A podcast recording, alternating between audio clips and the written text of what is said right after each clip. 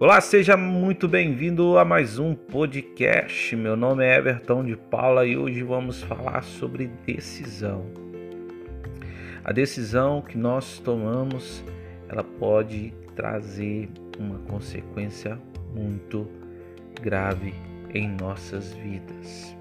Hoje eu quero contar uma história sobre um jovem a qual ele toma uma decisão, a qual a a palavra do Senhor, a Bíblia ela declara bem que um jovem ele pede uma herança a seu pai e quando ele pega essa herança, ele decide sair, ele toma a decisão de sair da casa do seu pai. E a palavra do Senhor fala que quando esse jovem decide sair da casa do seu pai, ele vai para o mundo e começa a gastar a sua herança, começa a gastar tudo aquilo que era de direito para ele. Mas aquela decisão de sair da casa do seu pai e começar a gastar sua herança sem sabedoria, sem um planejamento, fez com que ele sofresse bastante. Isso fez com que ele tomasse um rumo totalmente diferente a qual o seu pai tinha sonhado, a qual o seu pai tinha projetado na vida dele. Ele gasta sua herança ao ponto de comer com os porcos, ao ponto de chegar na lama.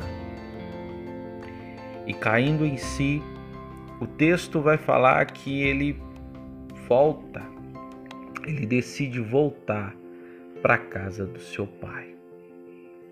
E quando ele volta para a casa do seu pai, o texto vai nos falar que seu pai estava esperando de braços abertos. E seu pai faz até uma festa para aquele jovem. Querido, o que eu quero dizer é que qual decisão que você tem tomado, qual decisão que você tomou. Às vezes você tem sofrido por uma decisão precipitada que você tomou, por uma decisão que não era aquele momento para tomar.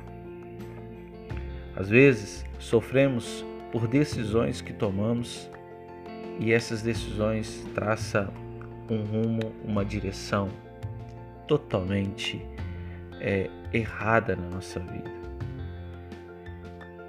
Precisamos ter sabedoria para tomar decisões, decisões certas, decisões concretas e como nós vamos tomar essas decisões.